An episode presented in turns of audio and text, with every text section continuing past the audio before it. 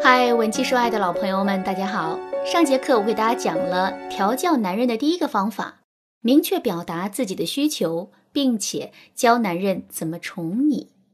下面我接着来给大家介绍第二个方法，给男人建立奖惩机制，潜移默化的影响男人的行为。在心理学上有一个斯金纳箱实验，实验的内容是将一只小白鼠放在一个提前设置好的箱子里。小白鼠可以在箱子内自由活动。当它挤压杠杆时，就会有一团食物掉进箱子下方的盘中，然后小白鼠就能吃到食物了。经过这样不断的重复之后，久而久之，小白鼠就学会了通过挤压杠杆取食的能力。另外，还有一只小白鼠被放在另一只斯金纳箱中，箱子里会有一个小按钮，如果小白鼠不按下按钮的话，箱子就会一直处于通电状态，结果到最后啊，小白鼠学会了按按钮的能力。这个实验告诉了我们一个道理：动物的学习行为是随着一个强化作用的刺激而产生的。斯纳金认为，人的一切行为与试验也有共同之处，几乎都是操作性强化的结果。换句话来说，就是人们可以通过强化作用的影响去改变别人的行为。这个道理呢，放在感情当中也是一样的。如果我们把男人从一个钢铁直男调教成一个做事符合我们心意的大暖男，那么我们就要通过奖惩机制，潜移默化的去影响男人。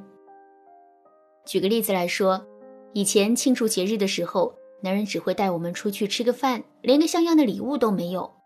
可是偶尔有一次，他却给我们准备了鲜花和惊喜。甚至还带我们去吃了一次浪漫的法式大餐。这个时候，我们千万不要只顾着开心，而是要不吝言辞的去表扬男人。回到家里，我们还要把这一天收到的所有礼物和惊喜，一张张的拍成照片发到朋友圈里。这种大张旗鼓的做法，其实就是在给男人奖励。如果男人能够沉浸在这些奖励和赞美之中的话，之后。他肯定会有更多的动力对我们好的。惩罚男人也是一样的，不过在惩罚的时候，我们一定要注意场合。比如说，男人周末陪我们逛街的时候，逛着逛着就不耐烦了，这个时候我们千万不要生气的对男人说：“好不容易陪我逛会儿街，你看你这副样子，早知道我就找我闺蜜了。”在这样一个公众场合，我们这么一说，男人肯定会觉得没面子的。所以，为了维护住自己的面子，男人肯定会寸步不让的跟我们吵的。如果真是这样的话，我们非但达不成教育男人的目的，还会给彼此的感情带来伤害。如果在听到这节课程之前，你已经犯了这样的错误，该怎么办呢？别着急，赶紧添加微信文姬零六六，导师来帮你挽回局面。下面我们来说一说正确的做法。正确的做法是，我们要找一个私底下的场合，向男人表达自己的委屈。比如说，你可以这样讲：“亲爱的，今天逛街的时候，我感觉你有点心不在焉的，是有什么心事吗？其实看到你这样，我当时也挺烦的。”因为咱们好不容易才出去一次，我希望咱们的每一次约会都是完美的。不过，尽管我的心里这么委屈，我也没有表露出来，因为我知道在外面要给你留面子。可是，我现在真的好想你来安慰安慰我呀。听完这段话之后，男人肯定会觉得我们深明大义，同时呢，会感到发自内心的感动和愧疚的。这个时候，我们就可以趁机对男人进行惩罚了。比如，我们可以撒着娇对男人说：“哼，我的心里还是很不开心。这样吧，今天走路也累了一天了，你给我打盆热水洗洗脚，以作惩罚吧。之后你要是再惹我不开心，我还是会想尽办法惩罚你的。”其实，男人最怕的不是惩罚，而是麻烦。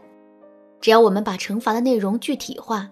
男人是很容易会接受的，只要男人接受了这一次惩罚之后，他肯定就会接受我们更多的要求和惩罚的。这样一来，我们的目的就达到了。第三个方法，创造机会让男人体会到我们的辛苦。为什么男人不暖也不宠我们呢？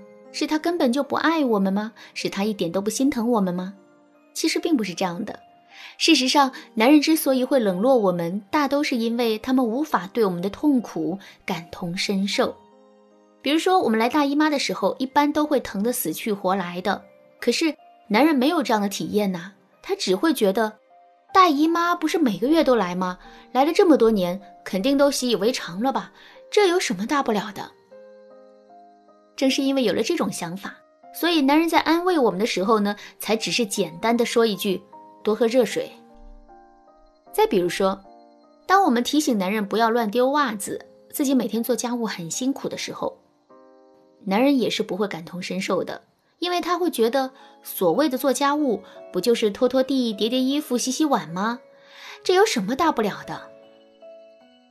如果我们经常在男人面前抱怨，并且一再给他提要求的话，男人只会觉得我们小题大做，很矫情。所以说，想让男人变暖男，我们就要创造机会，让男人体会到我们的辛苦。具体该怎么做呢？就拿做家务这件事情来说，其实我们完全可以通过装生病或者是假借出差的名义，把家务全都交给男人去做。我敢断言，用不了一周的时间，男人就会知道拖地有多么累，洗碗多么脏，以及收拾衣物是多么糟心的。其实，把男人调教成暖男的方法还有很多，比如我们可以通过树立榜样、反向引导、激发其逆反心理等方式来达成我们的目的。想知道具体该怎么操作吗？赶紧添加微信文姬零六六，文姬的全拼零六六，来获取导师的指导吧。好了，今天的内容就到这里了。文姬说爱，迷茫情场，你得力的军师。